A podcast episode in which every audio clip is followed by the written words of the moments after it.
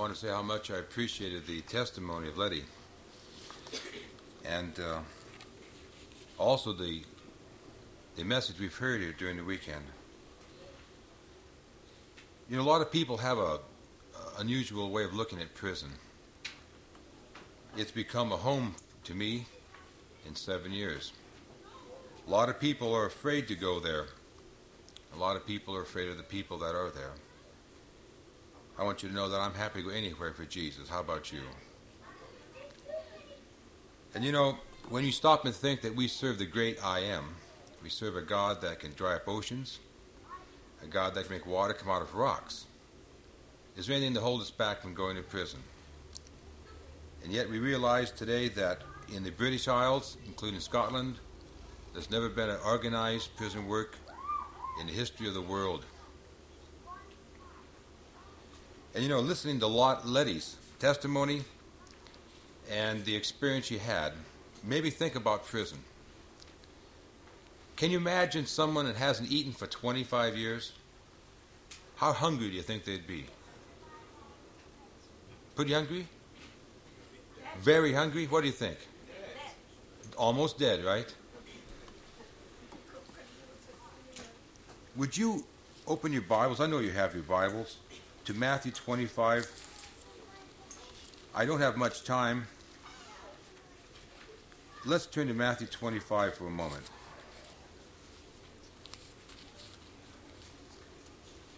Matthew 25 a, speaks about the experience of the sheep and the goats. If you look at Matthew 25, begin at verse 31,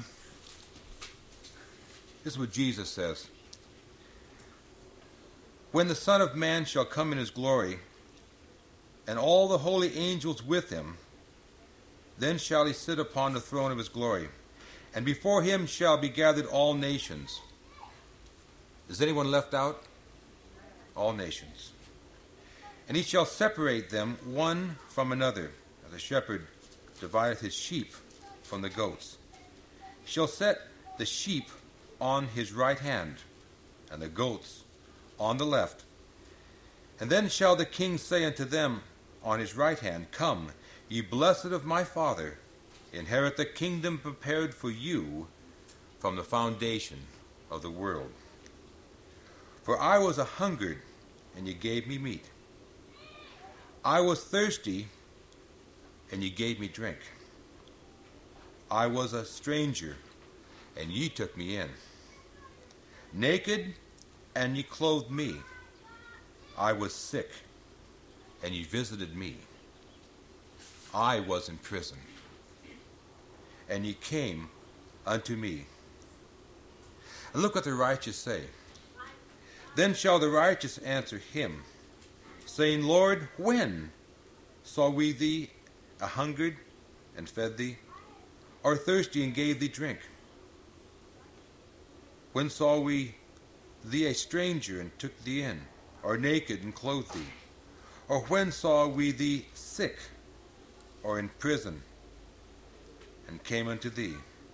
And the king shall answer and say unto them, He'll say to the righteous, Verily I say unto you, inasmuch as ye have done it unto one of the least of these, my brethren, ye have done it unto me. You look at that scripture, and you know, I see, I see the Seventh Day Adventist Church. And if you look at the series of events, he's talking about the ones that are hungry, thirsty. Do we feed the hunger, the hungry people? Don't we have relief societies? The Adventist Relief Society. We have a disaster in Bangladesh. We send millions of dollars worth of food and grain, don't we? Don't we? Naked, you clothe me. We take strangers in, don't we? I've seen many. Many have taken me in to their homes. Sick? Look at the hospital system we have. Though it's in sad condition, though we've gone away from the blueprint, we have a great hospital system. We've taken care of the sick. Yet in the prisons, we're totally negligent. Absolutely negligent in fulfilling what Jesus said the righteous would do. Think about it for a moment. In the little time I have here, I want to invite you to prison. And I pray that I can create an interest in each one of you here. When you go to prison, you're actually visiting your relatives. Did you know that? That should make you feel at home, shouldn't it? Prison life is a very lonely life. And I want you to know that with all my heart, I believe there's an entire Seventh day Adventist church in prison. Not just the baptized members that are inmates, but there's an unknown, untouched, undiscovered Seventh day Adventist church sitting in prison in England and Scotland and in all around the world.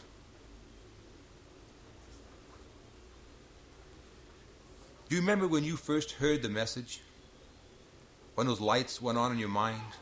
When you first discovered Jesus? How, what is the good news today? What's the good news of the Seventh-day Adventist Church? Matthew 121. Thou shalt call his name Jesus, for he shall save his people from their sins. Do you realize those men in prison have never heard that before? Sometimes we take for granted these truths we have. The Sabbath. How many inmates know about the Sabbath? And if they don't hear about the Sabbath, they'll receive the what? The mark of the beast. The nature of Christ. In the Seventh day Adventist Church, we can hear both things, can't we? The truth and the error. These men haven't had a chance. I want you to know what happens in prison is you're finding people who've never been corrupted by the false doctrines. I dare you'll look very hard to find a Laodicean in state prison. Isn't that good news? Someone who hasn't gone to sleep. These men haven't woke up. They don't even know what's going on. In prison, you're in another world. It's like going to another planet.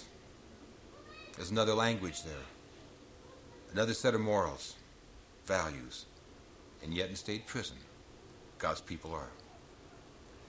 Men and women who Christ died for. Haven't you ever wanted to just once and for all just share everything with someone, tell them the truth straight out? Don't take three or four weeks to have a study on the Sabbath. Just tell them the truth. And then show them in the Word what God says about it. That's what happens in prison. Straight testimony, that's the only way it works in state prison. We've talked a lot about straight testimony, haven't we? And that testimony today, the straight testimony. How about prison? I want you to know that in prison, God works. I want you to know that He works miracles in prison. I want you to know when you go to state prison, He'll send His angels with you. I want you to know there's absolutely no reason why you can't go to state prison. With the little time I have, there's so much to share. One night in state prison, I work in California, where soon we'll have more inmates than any country in the world.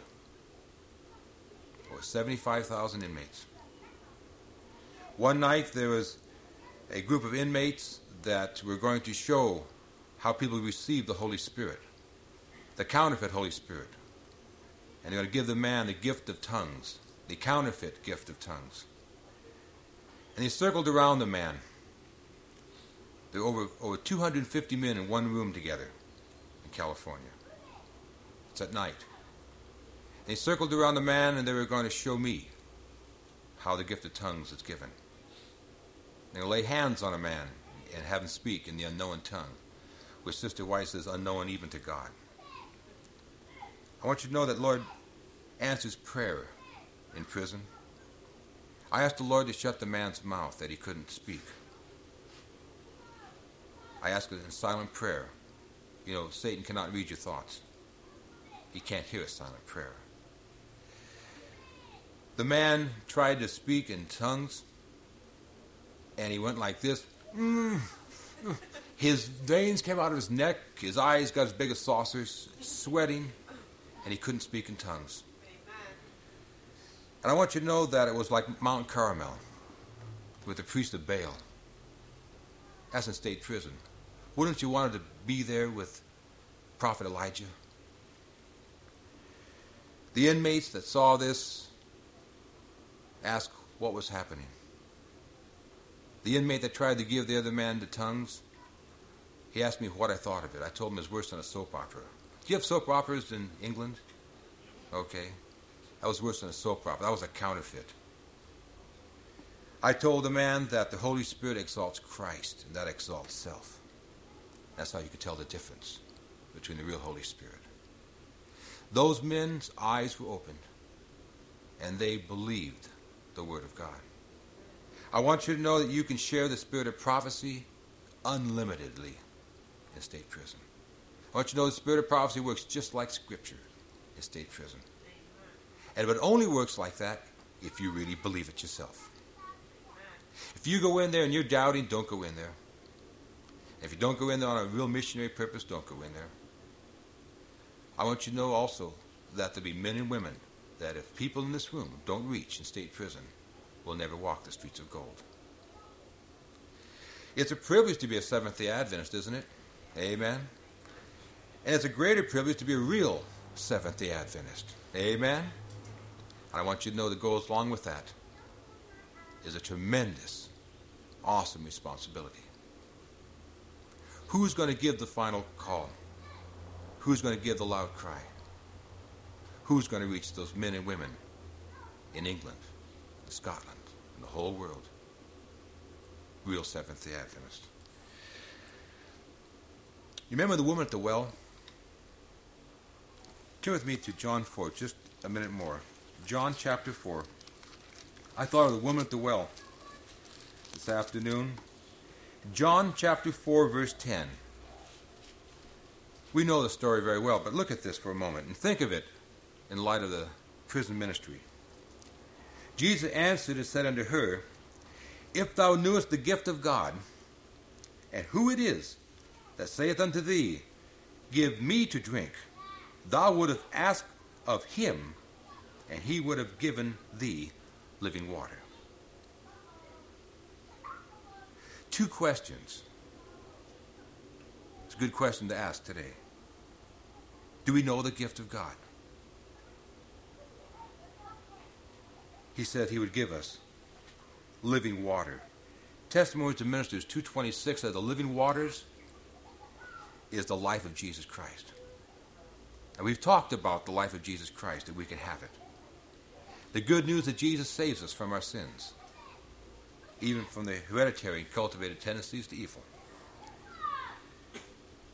That woman at the well, when she met Jesus Christ and knew the real Jesus Christ, what did she do? What did she do? Anybody? What did she do? She went into town, didn't she? And what did she do in town? She told everybody. What happened? The whole town came out. If we've known Jesus Christ and received the gift of God and have had this living waters, we can go into state prison and those men will come out of Babylon.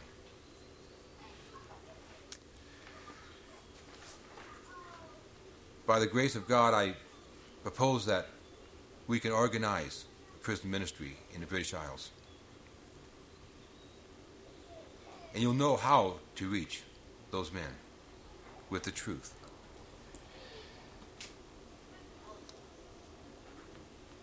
I believe that the real Seventh day Adventists are the real Jehovah's Witnesses. Okay? You like that? That woman who went into town and told everybody about this man who knew everything that she had ever done. I perceive that thou art a prophet. She became a real Jehovah's Witness. And I believe the real Seventh day Adventists are. If I could read from Desire of Ages, page 140, before I close.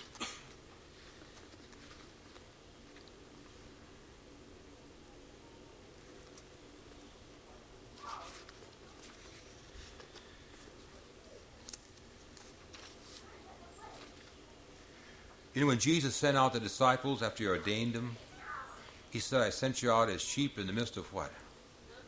Wolves? And then he said something else. He said, Beware of men.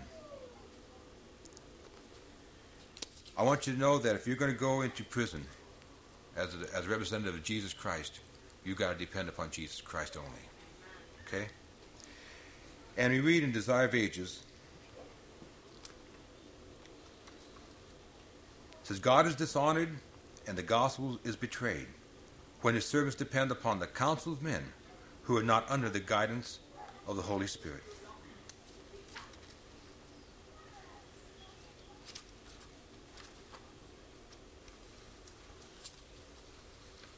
Thinking about the experience of Nathaniel, listen to this. Desire of Ages 140, 141. If Nathaniel had trusted for the rabbi for guidance, he would have never found Jesus. Did you know that? Nathaniel would have never found Jesus. It was by seeing and judging for himself he became a disciple. So, in the case of many today who prejudice holds, withholds from good, how different would be the results if they would come and see. You can make that invitation. While they trust for guidance of human authority, none will come to a saving knowledge of the truth. There are many who need the ministration of loving Christian hearts. Who are they? Everybody in this room.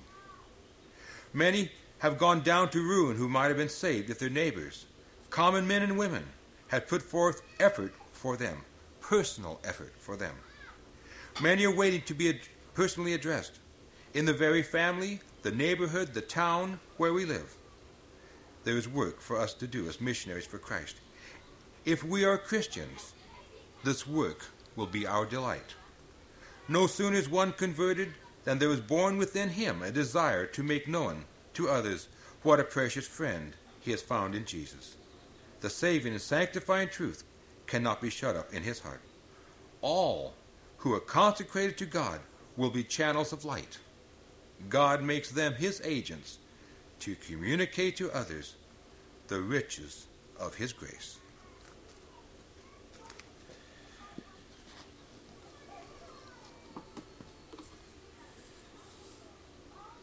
Know my time's gone.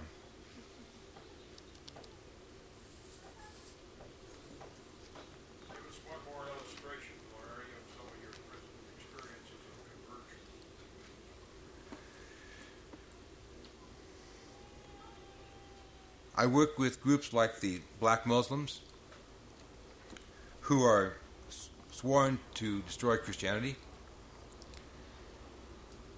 I like to praise the Lord for what He's doing in the life of Charles Dunn. Charles Dunn's a black man in California.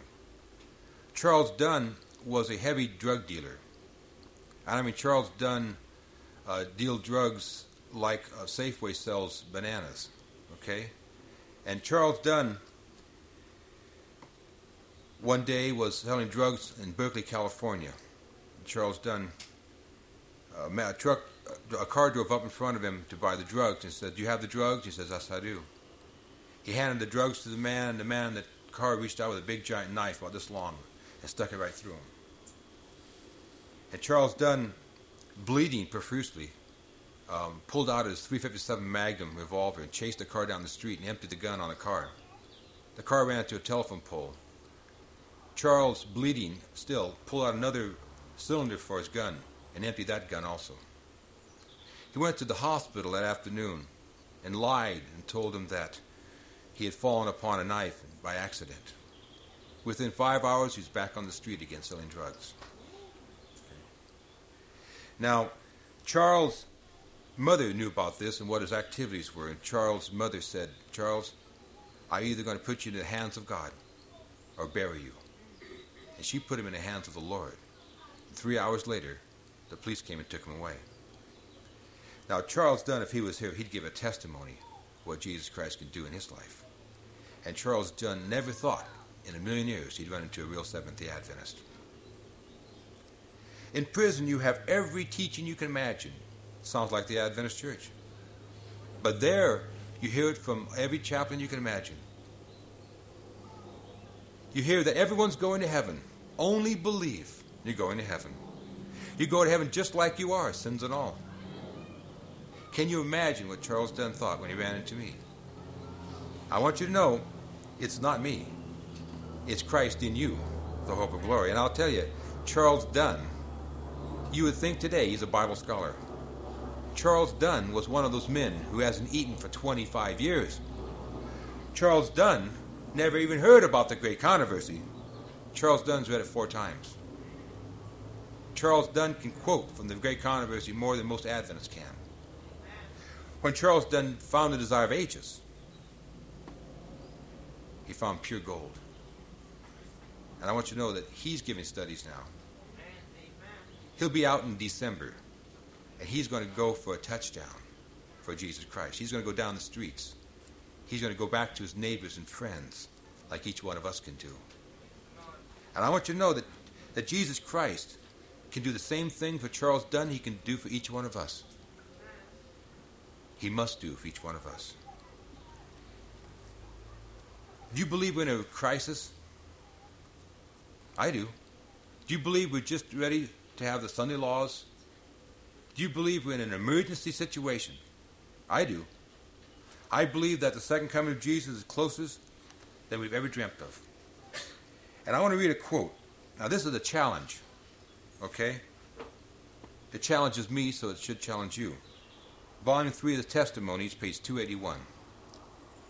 If God abhors one sin above another, of which his people are guilty, who? Okay. Is doing nothing in case of an emergency.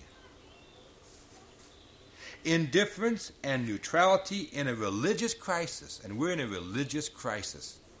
If you don't think so, see me after the meeting.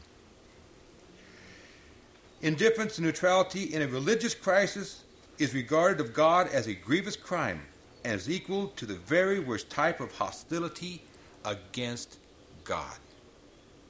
Volume 3, 281. If I could read one, one short poem, I found this in this wonderful book by Meade MacGuire about sin and about victory, okay? This is what happens in prison work. When Moses led his people from Egypt, Egypt's sunny plain, when bondage sore and grievous and hardship and toil and pain, they soon began to murmur against the sovereign will. Forgetting God's deliverance, we find them sinning still. When Moses on the mountain had talked with God alone, receiving his commandments on tables made of stone, the people brought their jewels and sacrifice did kill. The golden calf they worshipped and kept on sinning still. How often, when your dear ones were lying near death, you earnestly entreated with every passing breath, O Father, spare my darling, I will do thy will. Your Father was heard and answered. Your prayer was heard and answered, and yet you're sinning still. When sickness overtook you, when sorely racked with pain, you said if God would spare you, you'd bear the cross again. He gave you strength of body, He gave you strength of will, but you forgot your promise, and you are sinning still. How graciously the Savior has lengthened out your days. His mercy never ending is guiding all your ways. O oh, brother, heed the warning. Your broken vows fulfill lest death should overtake you and find you sinning still. Oh, flee the wrath impending and learn his gracious will. Let Jesus, coming quickly, find you, should find you sinning still. Praise God for the victory that overcometh the world.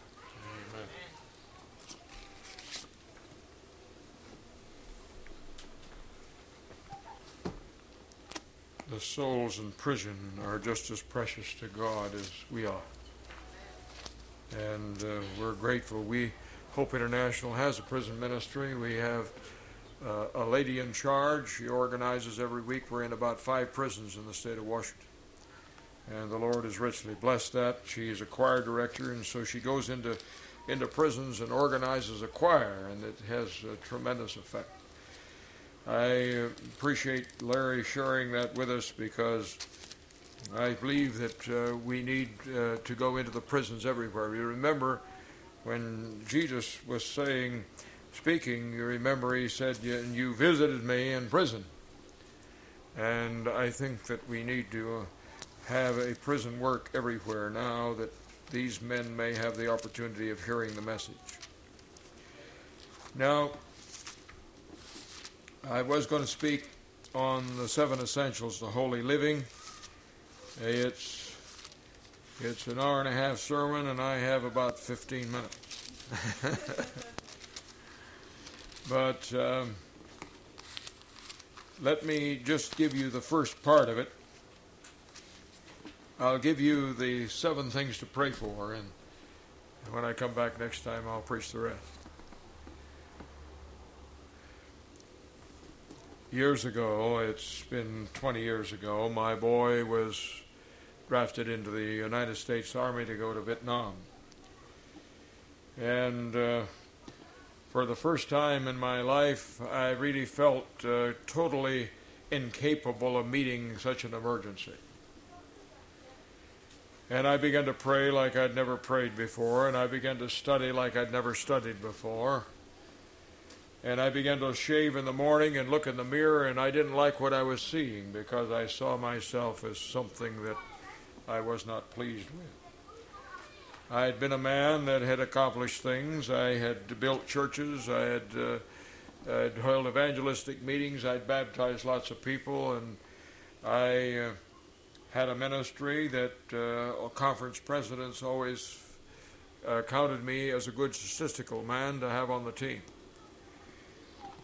But I found out that as I shaved that I was doing things to promote Ron Spear rather than Jesus Christ. And I believe it was there that I had a real conversion. And this led me to study because I've always studied, but I studied for a different reason. I studied to fill my soul. Before that, I studied so I'd always have the reputation of being a good preacher. And now I began to study to fill my own soul and I began to cry out to God because my boy had gone to Vietnam and being a very intelligent young man, he was uh, they put him in intelligence school, and he had graduated out of 200 men uh, at the top of his class, the top man of his class. He had been given a command, and uh, and uh, he had been sent behind enemy lines. And if you know what that means, it's probably the most dangerous duty that you can serve in the armed forces. He spent six months behind enemy lines. He said, Dad, I spent, I slept at night so close I could smell them. And in all of this time, this preacher's soul was in agony because they're your own flesh and blood, your children, are the most precious thing in the world to you. And uh, I loved that young man more than I loved my life. And I promised the Lord that if He'd bring him home, that I'd serve him all the days of my life. I said, God, save him for eternity, save him for eternal life. And uh, the days went by, and one day he came home. He had served about ten and a half months, and uh, he he was married, had had a baby. The baby had been born while he was overseas. And so, at the time I was pastoring in the, in Hawaii, we had received a call to go back to uh, Africa. I speak an African language. I speak Swahili. And the conference asked me if I'd return. And so we'd agreed to turn. We had sold our homes. Our boys were small when we went to Africa the first time in the 50s, and they spoke Swahili very fluently, true, and they loved Africa. And so when our boy came home, I'll never forget. He, we uh, gathered in a big uh, high school over auditorium, and uh, the buses brought the boys off the planes, and they came filing in, and you can imagine the the the experience of seeing your son after ten and a half months of combat. His wife was there, and it was a joyous reunion. Of course, he held the baby in his arms, and it was a wonderful time that we had together. Uh, my wife and I did the babysitting, and him and his wife went out to enjoy the sightseeing of Hawaii. We got one of the best motel rooms and that we could find, and and uh, the days slipped by very swiftly because their R and R were only five days. And uh, I'll never forget the day that I put him on the airplane. Again, my his wife accompanied me, and we drove him to the airport. My wife stayed home with the baby, and. Uh, uh, the plane was delayed, so for about two hours, we they him and his wife walked around the airport, and uh, we walked. I walked with him some of the time, and uh, finally, the loudspeaker announced that uh, the plane was planes were ready to leave, and so I can still remember the event. He he was a very strong young man. He was more than six feet tall and well built and uh, heavy muscled young man. Um, he jumped over the banister and he reached around, picked up his wife up, picked her, and gave her one last hug. And then he ran for the door. I'm sure it must have taken every bit of his willpower to do that. He um, he got to the door and looked back, and then he came back once again and did it again. And then he ran out. And as I looked at those boys, several hundred of them filing out to the airplane, I said, Some of those boys probably won't come back. But it never dawned on me that mine would be the one that didn't return. Thirteen days later, we'd held an evangelistic series and baptized a number of people, and one of them had a marriage problem, and I was out very late working uh, with the with a couple and I came home probably between 11 and 12 o'clock at night and walked into my wife's arms, tears streaming down her face, and I just said, Is he dead? And she just nodded, and my whole world collapsed. I'll never forget that night because I stood there looking at the stars and saying, God, how come? Why? What for? I mean, you preserved his life all of those times in combat. I mean, he went through some horrible experiences. He had many of his men shot away from him. And he told uh, experience after experience how the Lord had delivered him. And uh, he told one time that he walked into a bunker and he said that a Viet Cong opened up with an automatic weapon from about 10 feet. Well, you know, that would just cut you in two. And yet the Lord protected him. He told us of another experience how that one time that his his company had fallen into, uh, uh, had uh, just uh, came into a rifle company that had been shot to pieces. The dead and wounded were laying all over the place, and he said the captain of that rifle company hollered for somebody to go get a boy that had just been shot.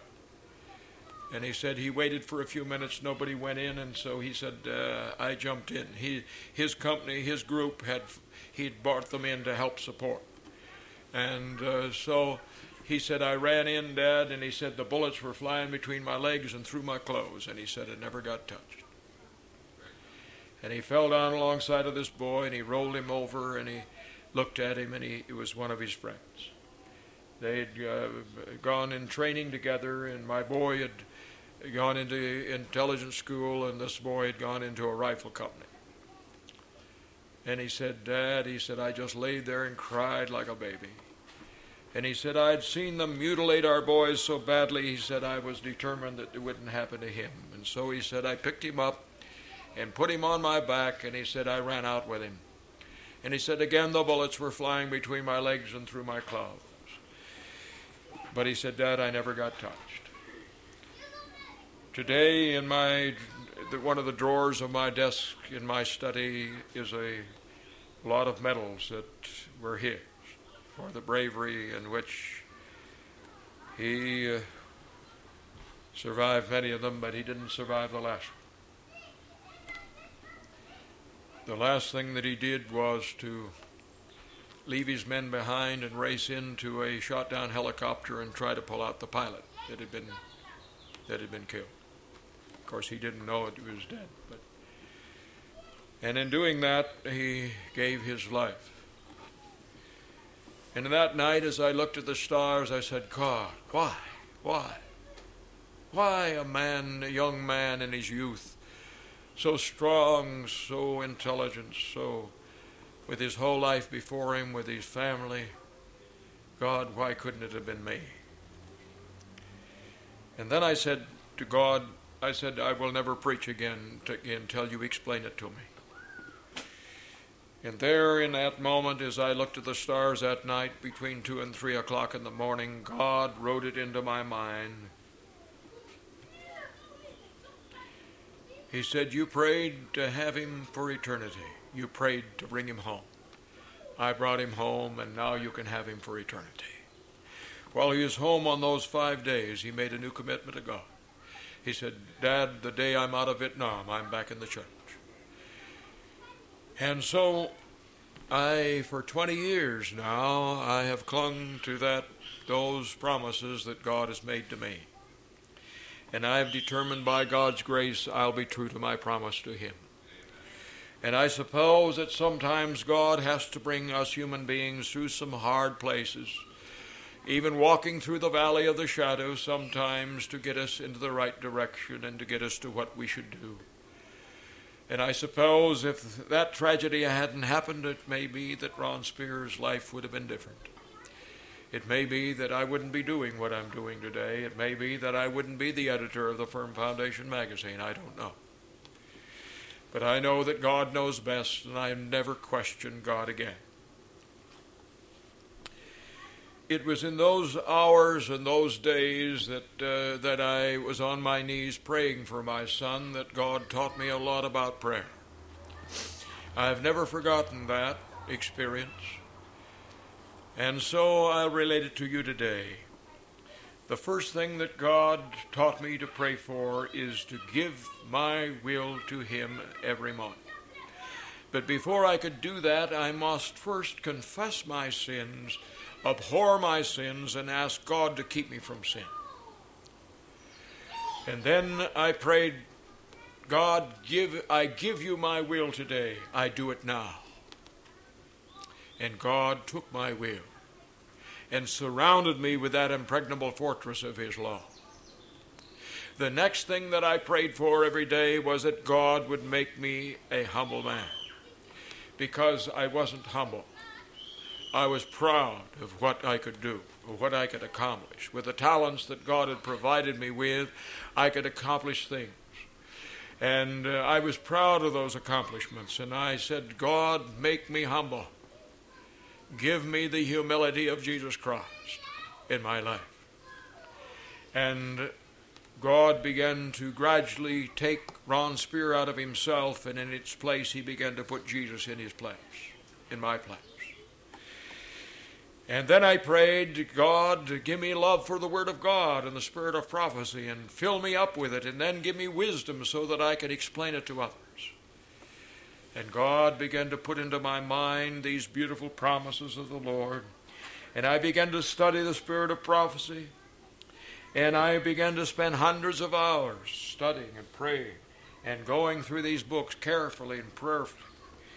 And God began to write things into my mind that hadn't been there before.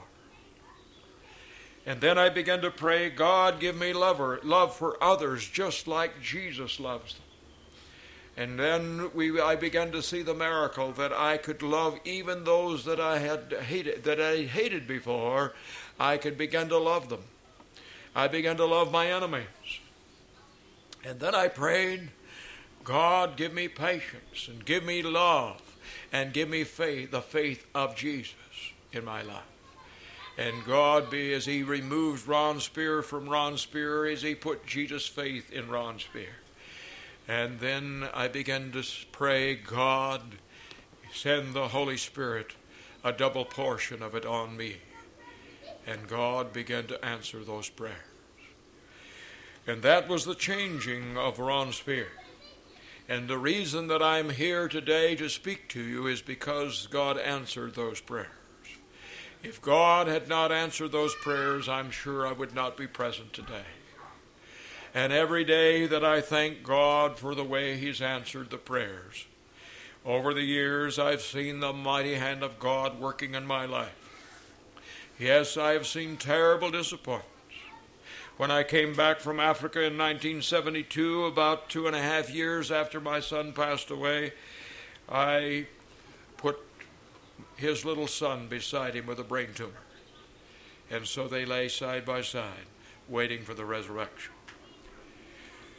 You see, I came home on a furlough from Africa and I began to pray because in our presence, his wife had made her promise that if he got killed, that that baby would be raised a Seventh-day Adventist. When I came home on furlough, I saw that that wouldn't happen. And I went back to Africa and I prayed, God, save little Johnny for Randy. And it was, I'll never forget, uh, right under Kilimanjaro, I was holding we, year-end, uh, year-end meetings. And uh, we had some of the division officers with, with us. And uh, the mission plane flew in. The pilot handed me a cablegram. I opened it and read it. And I looked at the face of the pilot. The cablegram said, Little Johnny's dying of a brain tumor. Could you please come home? And I remember my words. I said, A man should never pray unless he's ready for the answer. I went back from my furlough praying, God save little Johnny for Randy. And I saw my answer. We flew home. My wife is a nurse, and she sat beside him for two months, telling him the stories of Jesus, preparing him for death. And he lays today alongside of his daddy. When I'm in California, I usually go by and see the grave. And as I pray over that grave, I know that one day that earth will part at the command of Jesus and they'll come forth in life everlasting. And that's what prayer will do, friends. Prayer changes people, prayer changes things. Prayer changed me, and prayer can change you. May God help us to be changed, is my prayer.